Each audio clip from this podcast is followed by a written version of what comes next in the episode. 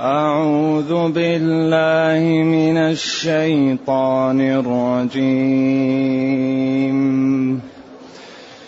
أيعدكم أنكم إذا متم وكنتم ترابا وعظاما وكنتم ترابا وعظاما أنكم مخرجون. هيهات هيهات. هيهات هيهات لما توعدون. إن هي إلا حياتنا الدنيا نموت ونحيا وما نحن وما نحن بمبعوثين.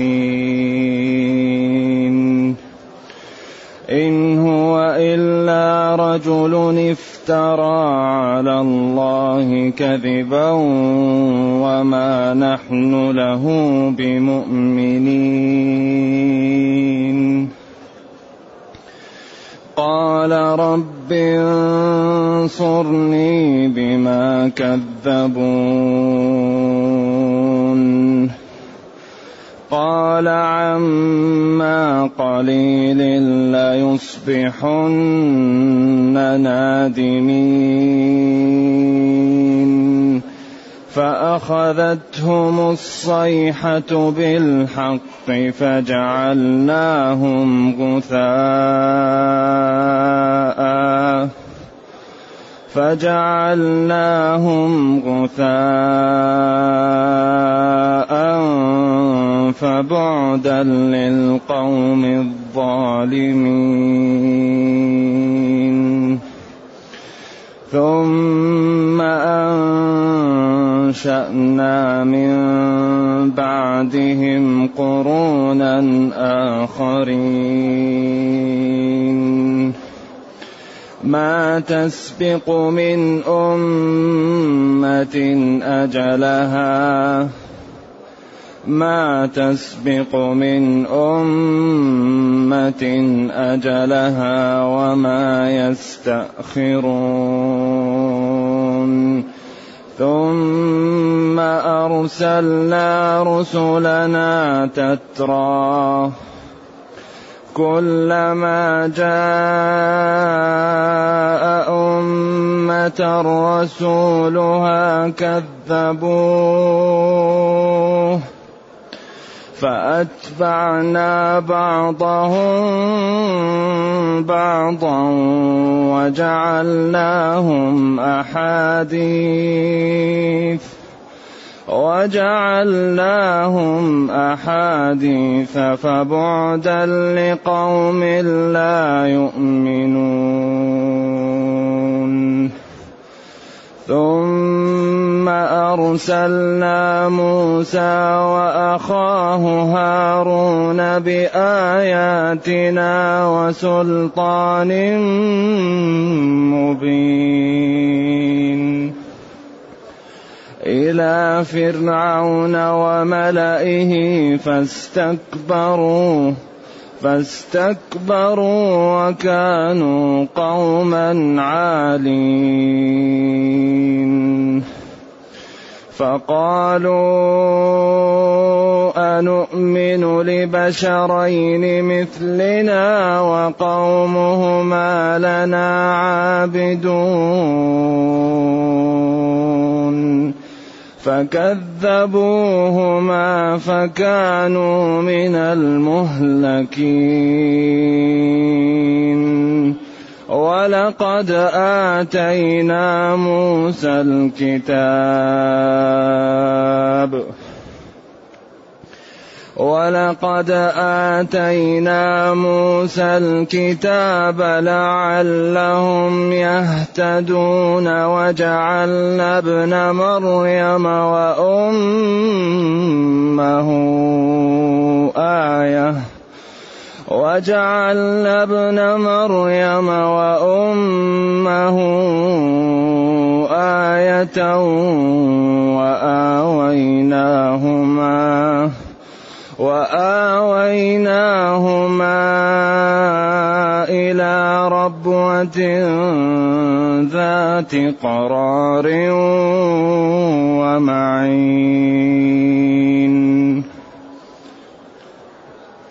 الحمد لله الذي أنزل إلينا أشمل كتاب وأرسل إلينا أفضل الرسل وجعلنا خير أمة أخرجت للناس. فله الحمد وله الشكر على هذه النعم العظيمة. والآلاء الجسيمة والصلاة والسلام على خير خلق الله وعلى آله وأصحابه ومن اهتدى بهداه. أما بعد فإن الله تعالى يبين إنكار الكفار للبعث. أيعدكم أنكم إذا متم وكنتم ترابا وعظاما أنكم مخرجون. هيهات هيهات لما تعدون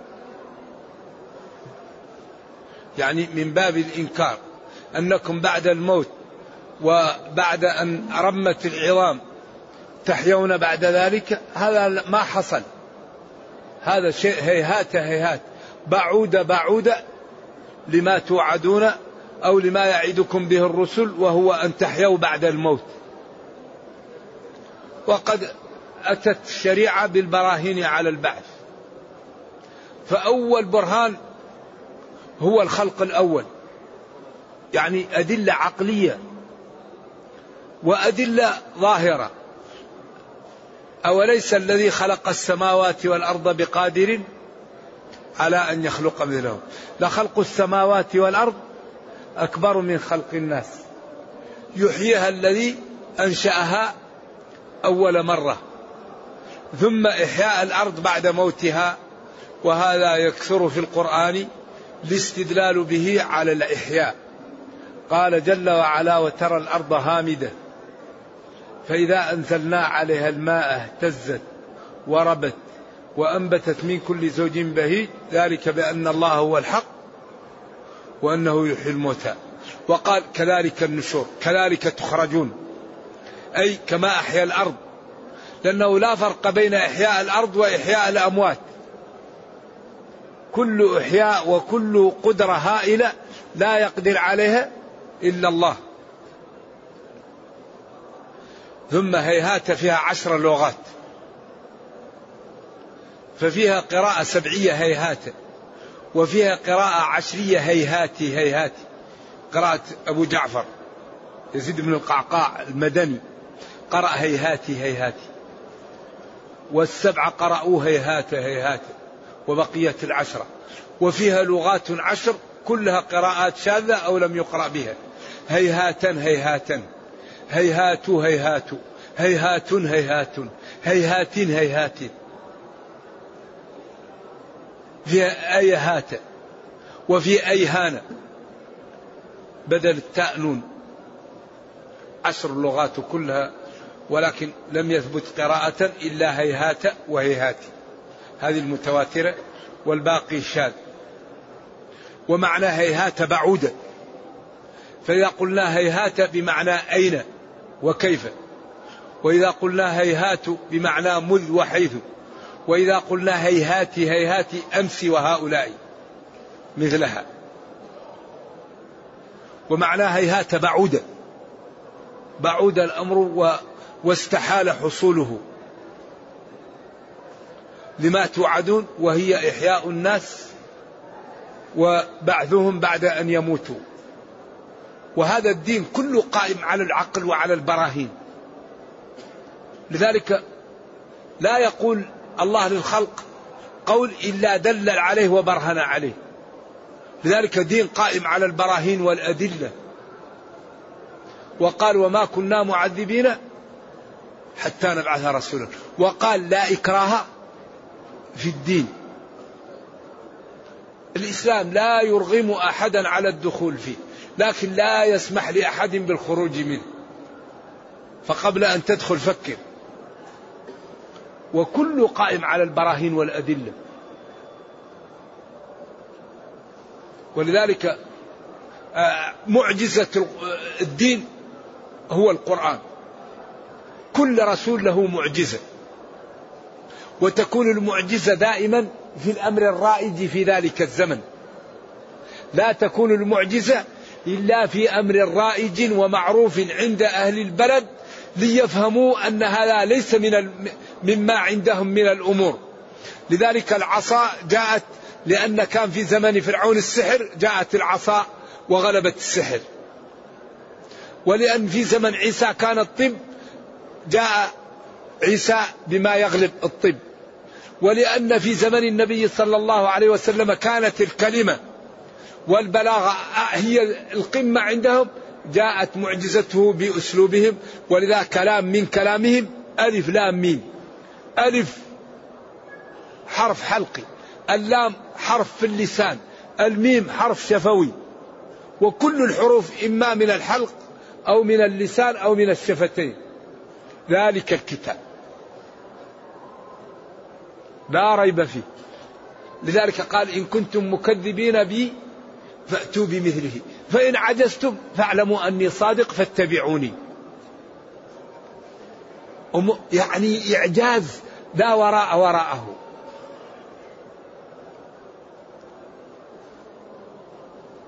إن ما نافية. إن هي إلا حياتنا الدنيا نموت ونحيا.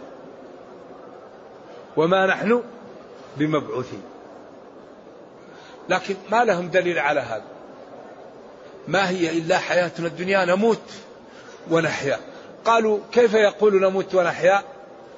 أولها العلماء. قالوا في الكلام تقديم وتأخير. نحيا ونموت.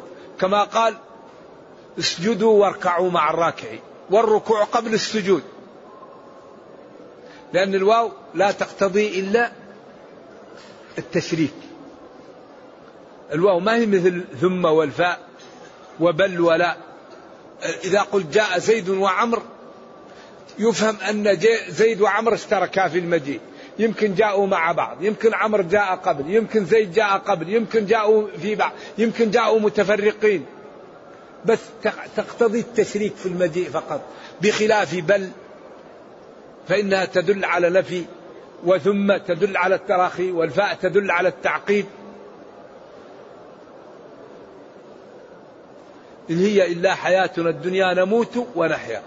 قالوا نموت أي في أول أمرنا كنا نطفا ونحيا حيث ينفخ فيها الروح.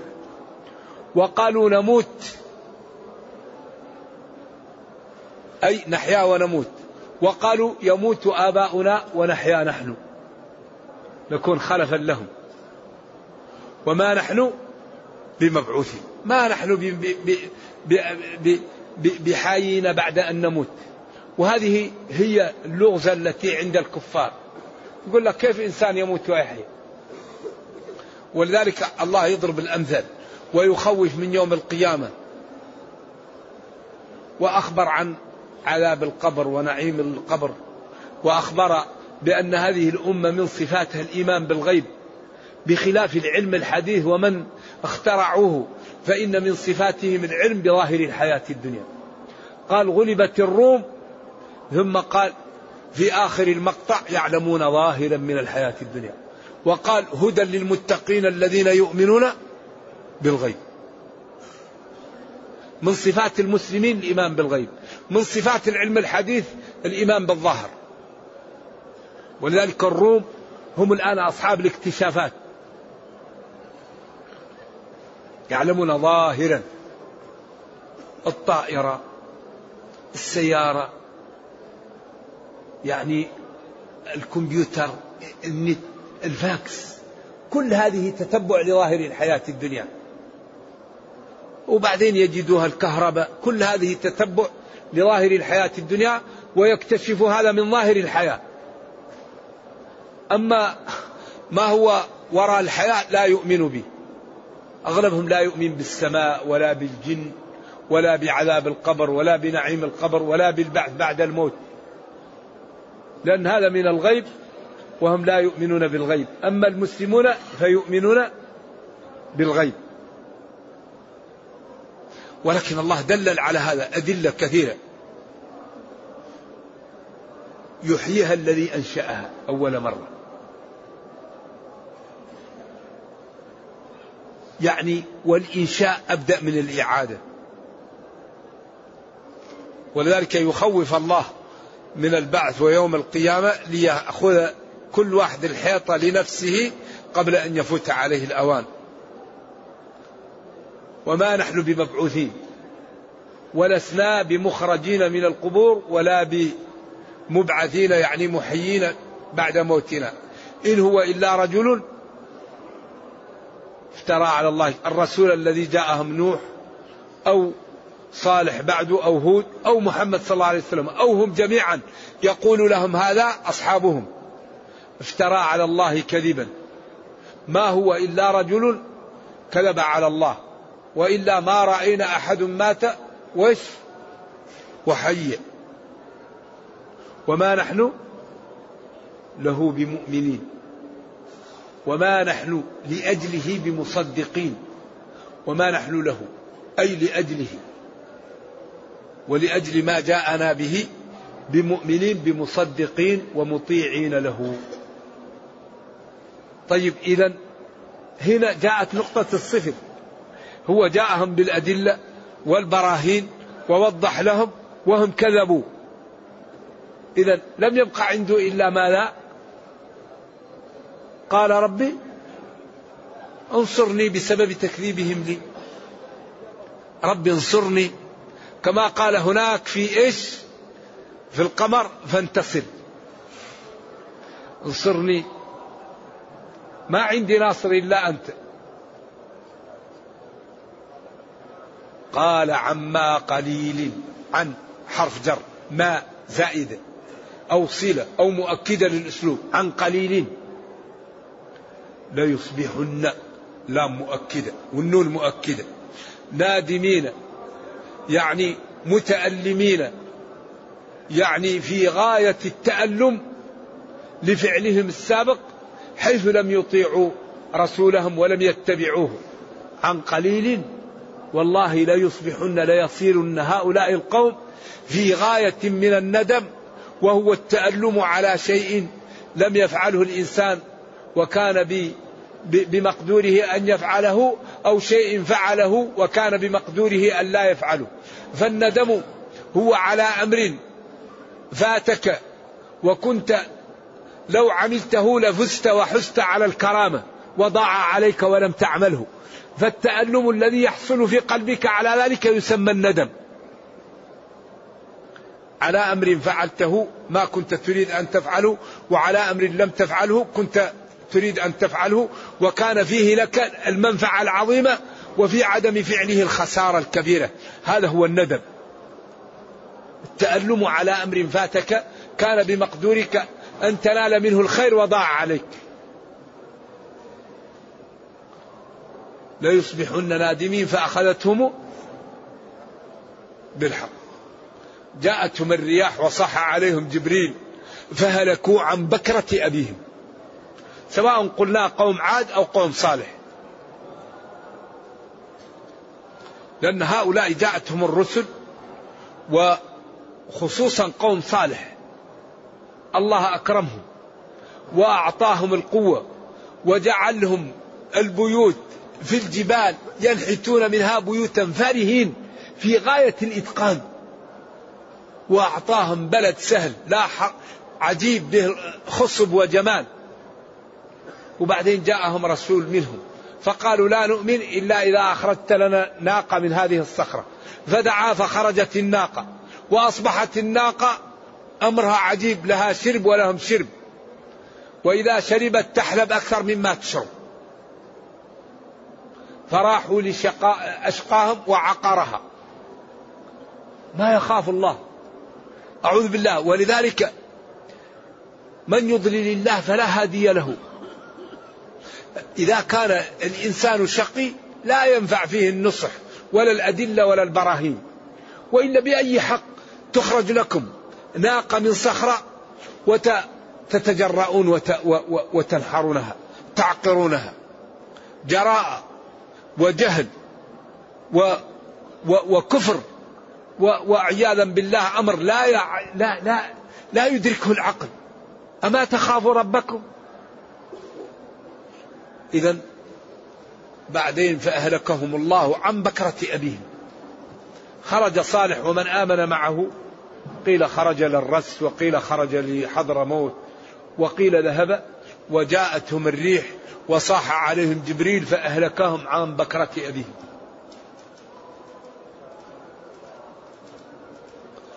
فجعلناهم غثاء.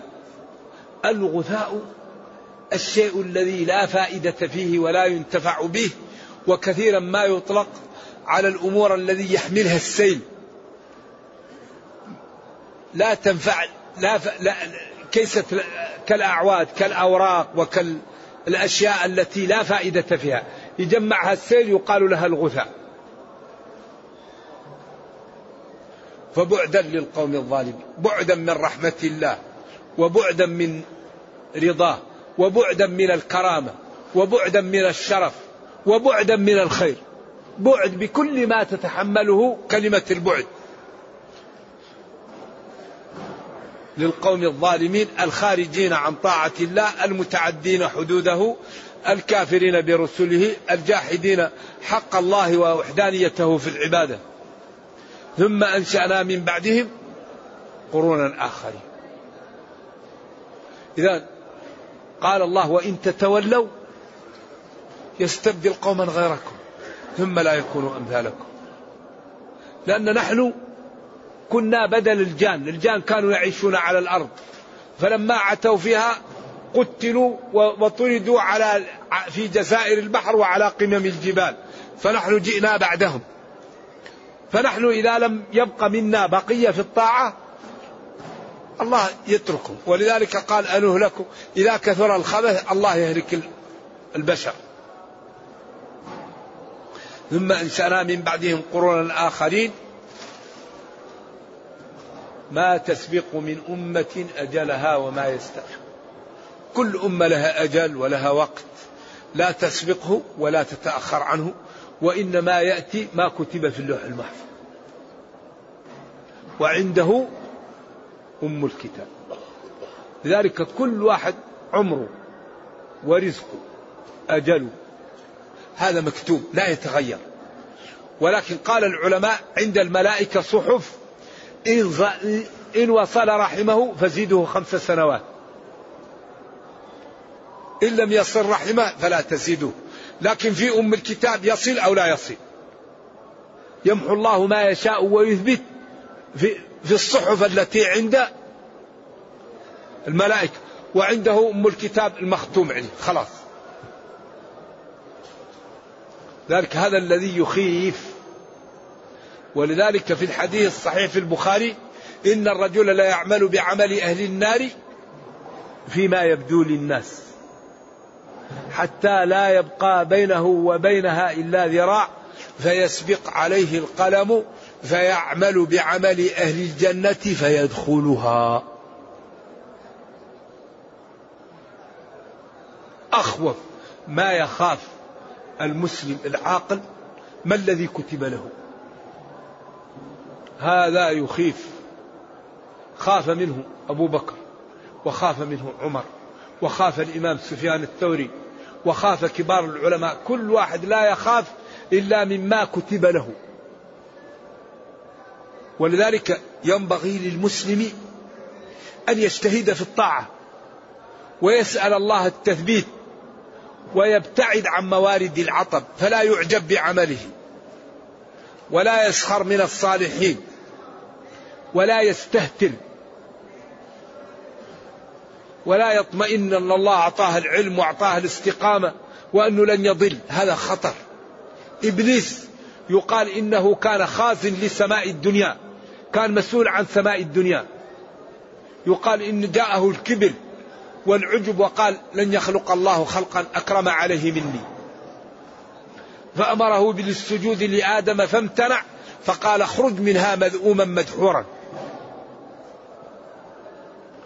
فهو كان شيطان قال ربي أنظرني قال ربي اعطني اعطني الوقت عشان ننتقم من آدم ومن ذريته.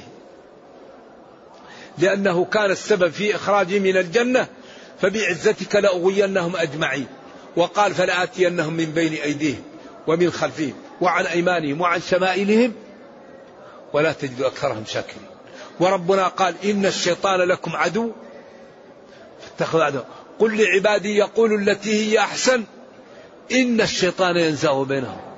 وأخبرنا الله في سورة إبراهيم أنه يوضع له منبر في النار ويخطب خطبته المشهورة البليغة. وقال الشيطان لما قضي الأمر إن الله وعدكم وعد الحق ووعدتكم فأخلفتكم كذبت عليكم.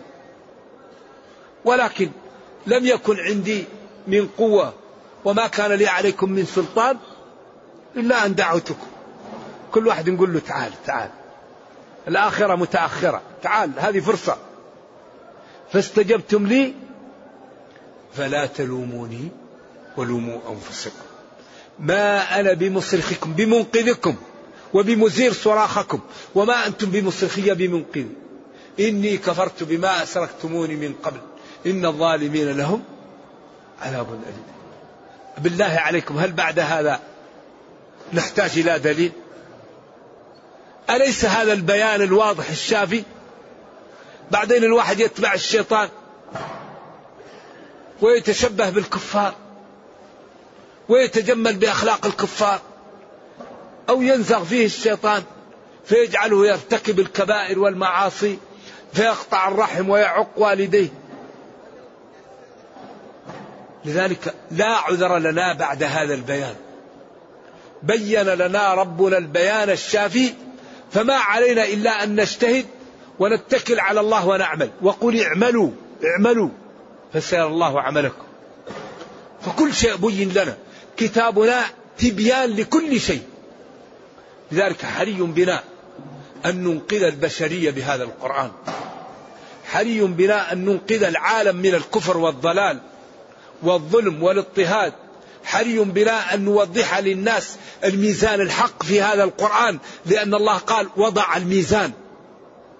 أن لا تطغوا في الميزان. أمة عندها هذا الكنز. ينبغي أن أن تنفق منه وأن تبين للناس جماله وأن تعيش به وأن تدعو الناس إلى سلوكه وأن تظهر للناس جمال هذا الدين في حياتنا. ولم أرى في عيوب الناس عيبا. كنقص القادرين على التمام. كفى حزنا لا مهات لعيشنا. ولا عمل يرضى به الله صالح. ما أحسن الدين والدنيا إذا اجتمعا وأقبح الكفر والإفلاس بالرجل. فحري بنا أن نأخذ هذا الكتاب وأن نتدبره وأن نتفهمه وأن ننقذ البشرية؟ إذا ما تسبق من أمة أجلها وما يستأخر. لكل أجل كتاب. إن أجل الله إذا جاء لا يؤخر. قل لكم ميعاد يوم لا تستأخرون عنه ساعة ولا تستقدمون. إذا لم لا نعمل لديننا؟ وعندنا مطمئنات من ربنا أن أعمارنا لا تزيد ولا تنقص وأن أموالنا لا تزيد ولا تنقص. لم لا نعمل لديننا؟ ونعمل لرفعتنا في الدنيا والأخرى. ومن أهم ما ينفعنا أننا نستقيم.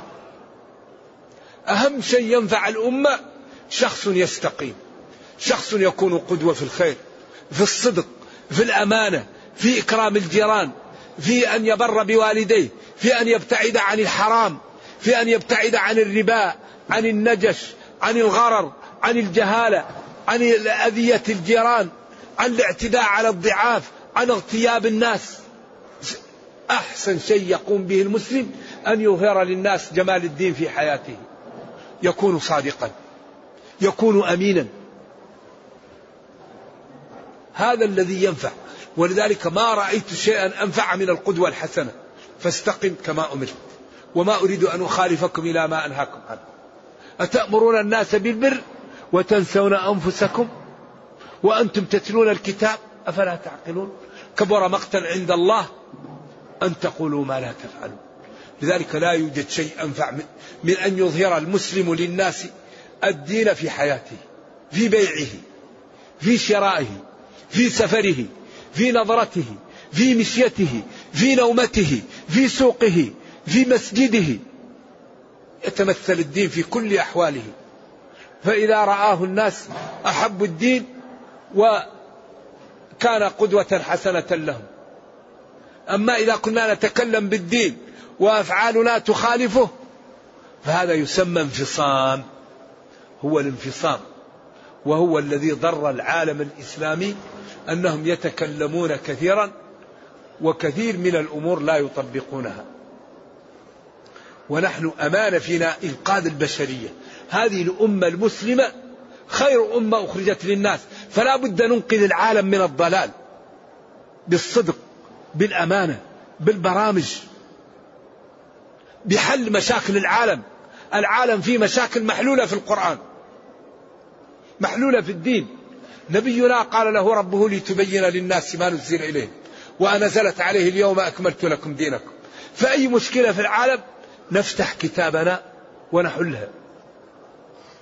إذا لا بد من مراكز عملاقة لحل مشاكل العالم من القرآن. ونحن الأمة المسلمة مشاكلنا الكبيرة أوامر معطلة ونواهي منتهكة. هذا الذي قوض العالم الإسلامي مليار وستمائة مليون. كثير من أموره لا يستشار عليها. السبب أوامر معطلة.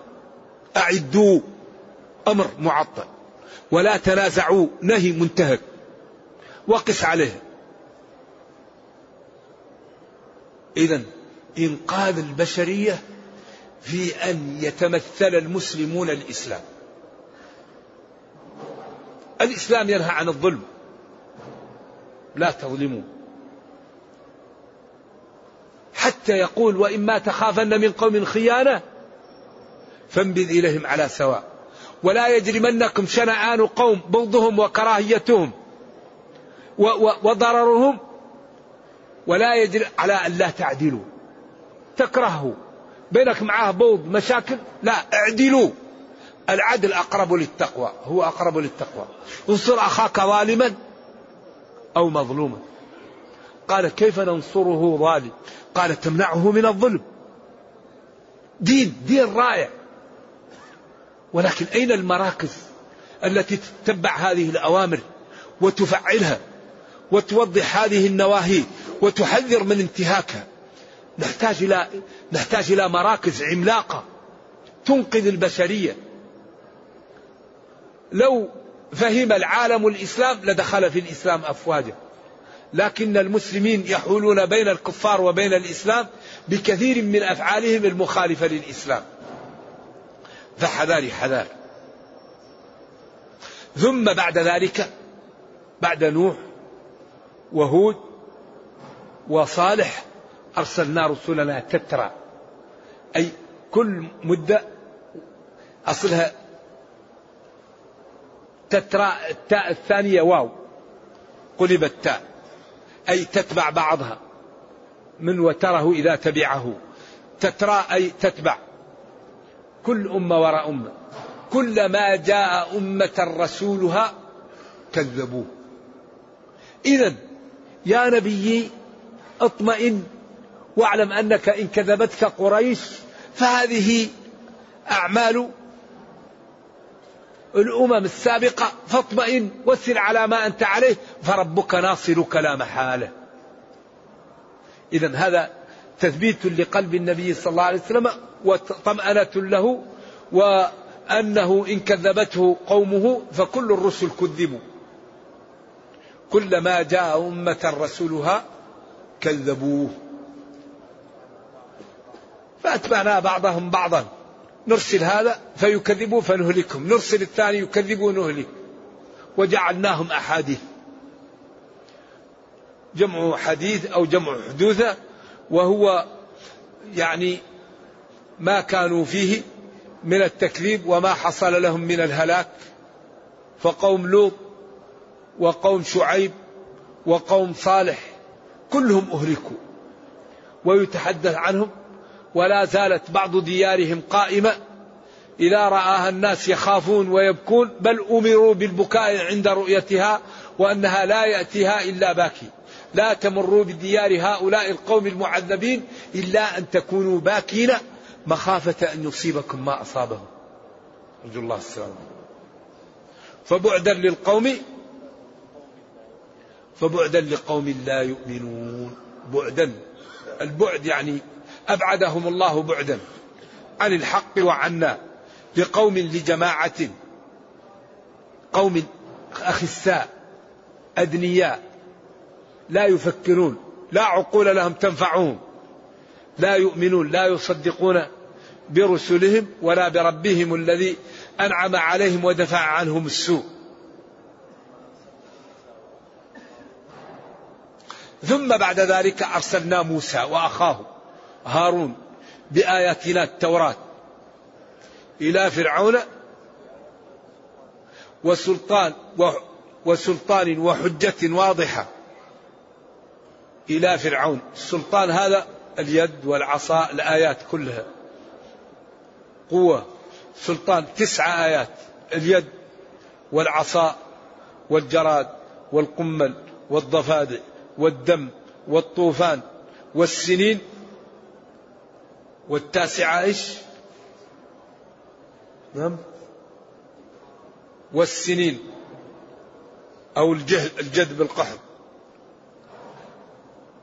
ثم أرسلنا موسى وأخاه هارون بآياتنا بالتوراة وسلطان وأدلة وبراهين وحجة واضحة وهو ما أعطي من الآيات إلى فرعون وملئه. فرعون هو ملك مصر. وملئه جماعته من القبط. إلى فرعون؟ إلى فرعون وملئه جماعته فاستكبروا تكبروا وكانوا قوما عالين يعني عن يعني متكبرين ومرتفعين عن قبول الحق لما أعطاهم الله من النعم ولما أسدى لهم من ذلك فقابلوا نعم الله بكفرها وتكبروا وتعالوا عن الحق. وكانوا قوما عالين. فقال فرعون وقومه أنؤمن لبشرين مثلنا؟ موسى وهارون هم مثلنا. لا لا لا عين زائدة ولا يد ولا مثل خلق كخلقنا. وقومهما بنو إسرائيل كانوا لنا عابدين مطيعين وكنا نستخدمهم ونعبدهم. فكذبوهما. فكذب فرعون وقومه موسى وهارون فكانوا من المهلكين. هنا اختصر. بينها أن اسري بعبادي. أن اضرب بعصاك البحر فانفلق فكان كل فرق كالطود العظيم. ثم دخل فرعون وجيشه. ثم أطبق عليهم وأزلفنا ثم الآخرين.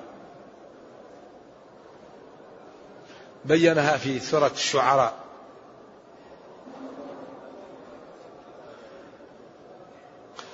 والله لقد أعطينا موسى الكتاب التوراة لعلهم يهتدون بما فيه من يعني الأدلة والبراهين على صدقه وعلى ما ينفعهم.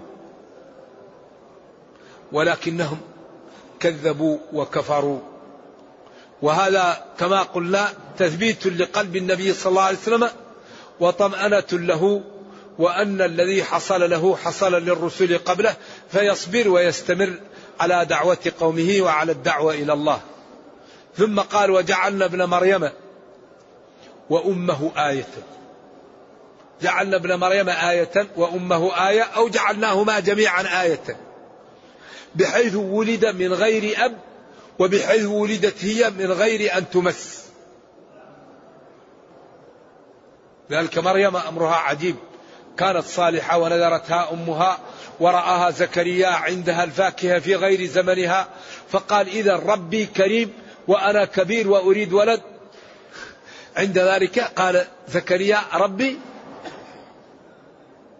هب لي من لدنك فنادته الملائكة وهو قال أن الله يبشرك بيحيى. اللي خلاه يتذكر مريم رأى عندها الفاكهة في غير ثمنها. قال ربي كريم وأعطى لي هذه الفاكهة في غير ثمنها وأنا كبير وأريد ولد أطلب ربي فدا أعطاه.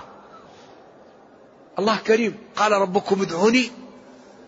ما الذي نريد؟ نطيع الله وندعوه يعطينا. أهم شيء نستقيم. نستقيم وما أردناه الله يعطينا إياه. وما خفنا منها الله يحمينا منه. وجعلنا ابن مريم وأمه آية عظيمة.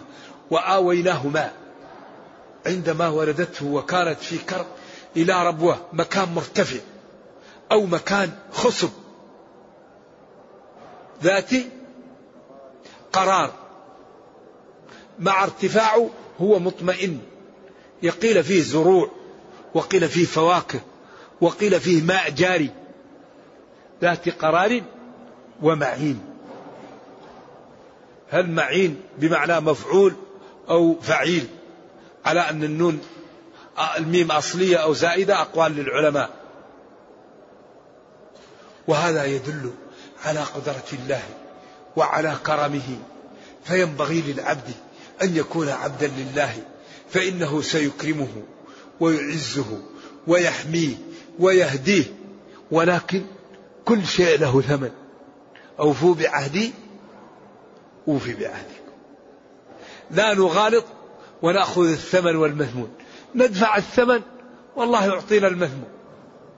إن الله اشترى من المؤمنين. اشترى. فاستبشروا ببيعكم الذي بايعتم به. وكل شيء له ثمن.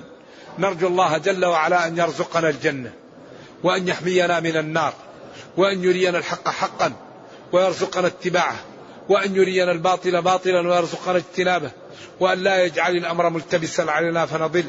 اللهم ربنا أتنا في الدنيا حسنة وفي الآخرة حسنة وقنا عذاب النار. سبحان ربك رب العزة عما يصفون وسلام على المرسلين والحمد لله رب العالمين. والسلام عليكم ورحمة الله وبركاته.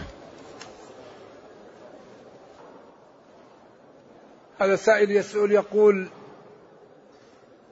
قال الله تبارك وتعالى وإذا ضربتم في الأرض فليس عليكم جناح أن تقصروا من الصلاة إن خفتم. الآية السؤال في معنى ظاهر الآية يعني هذه الآية الذي يظهر أن المصلي إذا خاف يقصر من هيئة الصلاة. ليس عليكم جناح أن تقصروا من الصلاة إن خفتم أن يفتنكم الذين كفروا كما قال فرجالا أو ركبانا. تقصر هيئة الصلاة أو تجعل الركعتين ركعة على قول أو تصلي وأنت على الدابة وتضرب وأنت تركع. نعم. أيوة. إذا ليس عليكم جناح أن تقصروا من الصلاة إن خفتم. أيوة. يعني ليس عليكم. وما قال أحد أن القصر واجب. ليس حتى نقول أنه ليس علينا جناح فيه لأنه يجوز لنا أن نقصر من الصلاة في هيئتها إن كانت صلاة خوف. بحيث نصلي نركع وأنا أضرب. وأسجد وأنا أضرب. يعني نقصر في هيئتها. ولذلك قال فإذا اطمأننتم فأقيموا الصلاة. فصلوا كما علمتم. هذا يدل على قصر الهيئة. والله أعلم. يقول زيد بن حارثة رضي الله عنه من قبيلة من الخزرج تكلم بعد الموت. هل صحيح؟ لا أدري. لا. تكلم بعد الموت أظن ثلاثا لا أعرف. اللي هو آه، الرجل صاحب بني إسرائيل أو حي بعد الموت. هذا اللي الذي قتله وقال من قتل؟ قال فلان مات. اضربه ببعضها. ولا أعرف هذا أنه تكلم. وهل يجوز الوقف في القراءة عند قوله هيهات يجوز. وبعض القراء قرأ هيهات وبعضهم قرأ هيهاه كلهم قراءة نعم. أنا الحقيقة أريد أن تكون الأسئلة متجهة نحو الدرس أو نحو أمور في عبادة الناس. يسأل الإنسان عن أمور تتعلق بالتفسير في الدرس أو أمور يحتاجها المسلم لعبادته لدينه. أما الأسئلة اللي تكون خارجة هذه يعني الأولى أنها تترك. يقول ما النية؟ كيف نعمل النية في حلقة العلم؟ النية هي ما يكون عليه القلب عند سفرك أو عند اختبارك أو عند ذهابك للمستشفى لتعمل عملية. هذه هي النية. ما في قلبك من التفكير في الشيء هو نيته. ولذلك النية أن ما يكون في قلبك عند القيام بالعمل. أو إذا أردت أن تذهب للمسجد أنت خارج من البيت امتثال أمر الله اركعوا مع الراكعين. حي على الصلاة. نذهب. إذا وقفت في الصف نمتثل لأني أصلي لربي. إذا أردت أن نتوضأ إذا قمتم إلى الصلاة صلوا وجوهكم أمتثل أمر ربي. فالنية ما تكون عليه. ولذلك النية تمايز الفروض. في فرض عين وفي فرض كفاية. وفيه سنة وفيه ندب. فالنية تمايز الأعمال وتجعل العمل يكون أجر كبير. إنما الأعمال بالنيات. ليبلوكم أيكم أحسن عملا. ولذلك ينبغي للمسلم أن يكابد نيته حتى يأخذ الأجر كامل في العبادة. إذا أراد أن يذهب إلى الصلاة إذا أراد أن يتصدق إذا أراد أن يغض بصره إذا أراد أن يكف لسانه يحضر إيش؟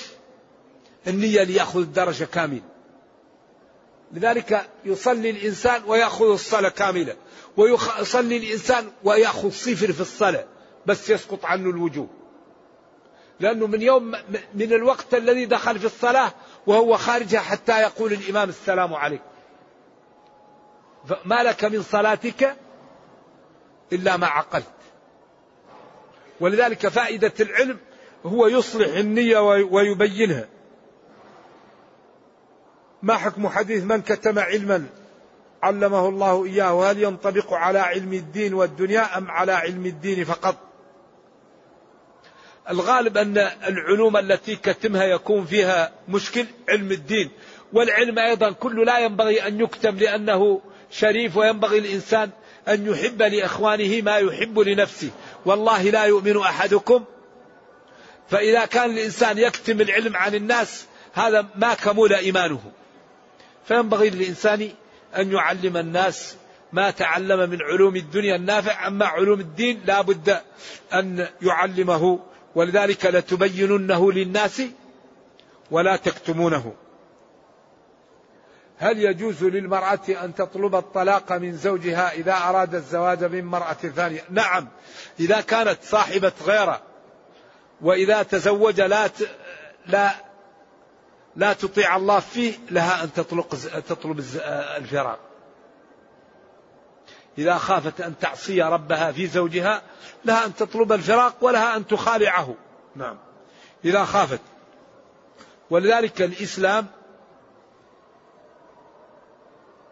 إذا كانت المرأة عادلة ومستقيمة وكانت تخاف أن تعصي الله في زوجها لها أن تخالعه تعطيه مال ليطلقها. ولذلك المرأة الصحابية قالت لا أنقم على فلان إيش؟ من خلق ولا دين ولكني أكره الكفر في الإسلام. كان رضي الله عنه غير جميل. فهي ما اشتهت وقالت أخاف الكفر في الإسلام أي أخاف أن نعصي زوجي. فقال أتردين عليه الحديقة؟ حديقته؟ قالت نعم. قال خذ الحديقة وطلقها تطليقة واحدة لعلها أن ترجع بعدين. فلذلك الإسلام دين. كما أن الرجل إذا كره المرأة له أن يطلقها المرأة. إذا كرهت الرجل تخالعه. فيأتي تأتي للقاضي. فإذا نظر القاضي ووجد أنها غير مخببة وأنها امرأة صالحة وتخافش المعصية يقول للزوج خذ مالك يا أخي وفارق. ولكن الزوج إن كان يحبها له أن يصبر عليها. نعم لأن الطلاق بيده. يقول فلآتينهم من بين أيديهم ومن خلفهم وعن أيمانهم وعن شمائلهم. هل ترك من فوقهم ومن أسفلهم؟ أن هذه ليست من الجهات التي يأتي منها ما تخاف منه. العادة يخاف الإنسان من الجهات الأربع. اللصوص إذا سافروا كل واحد يحط وجهه على جهة لكن الفوق وتحت ما صعب يجي منه شيء ما العادة يأتي منه الشياطين يأتوا من الجهات. أما الفوق وتحت يأتي من الله يأتي بالصواعق ويأتي بالخصف هذا من الله. أما البشر هذه ليست ولكن أعطى للبشر أنهم يأتوا في الظاهر هذا هذا الغالب والله أعلم. نعم.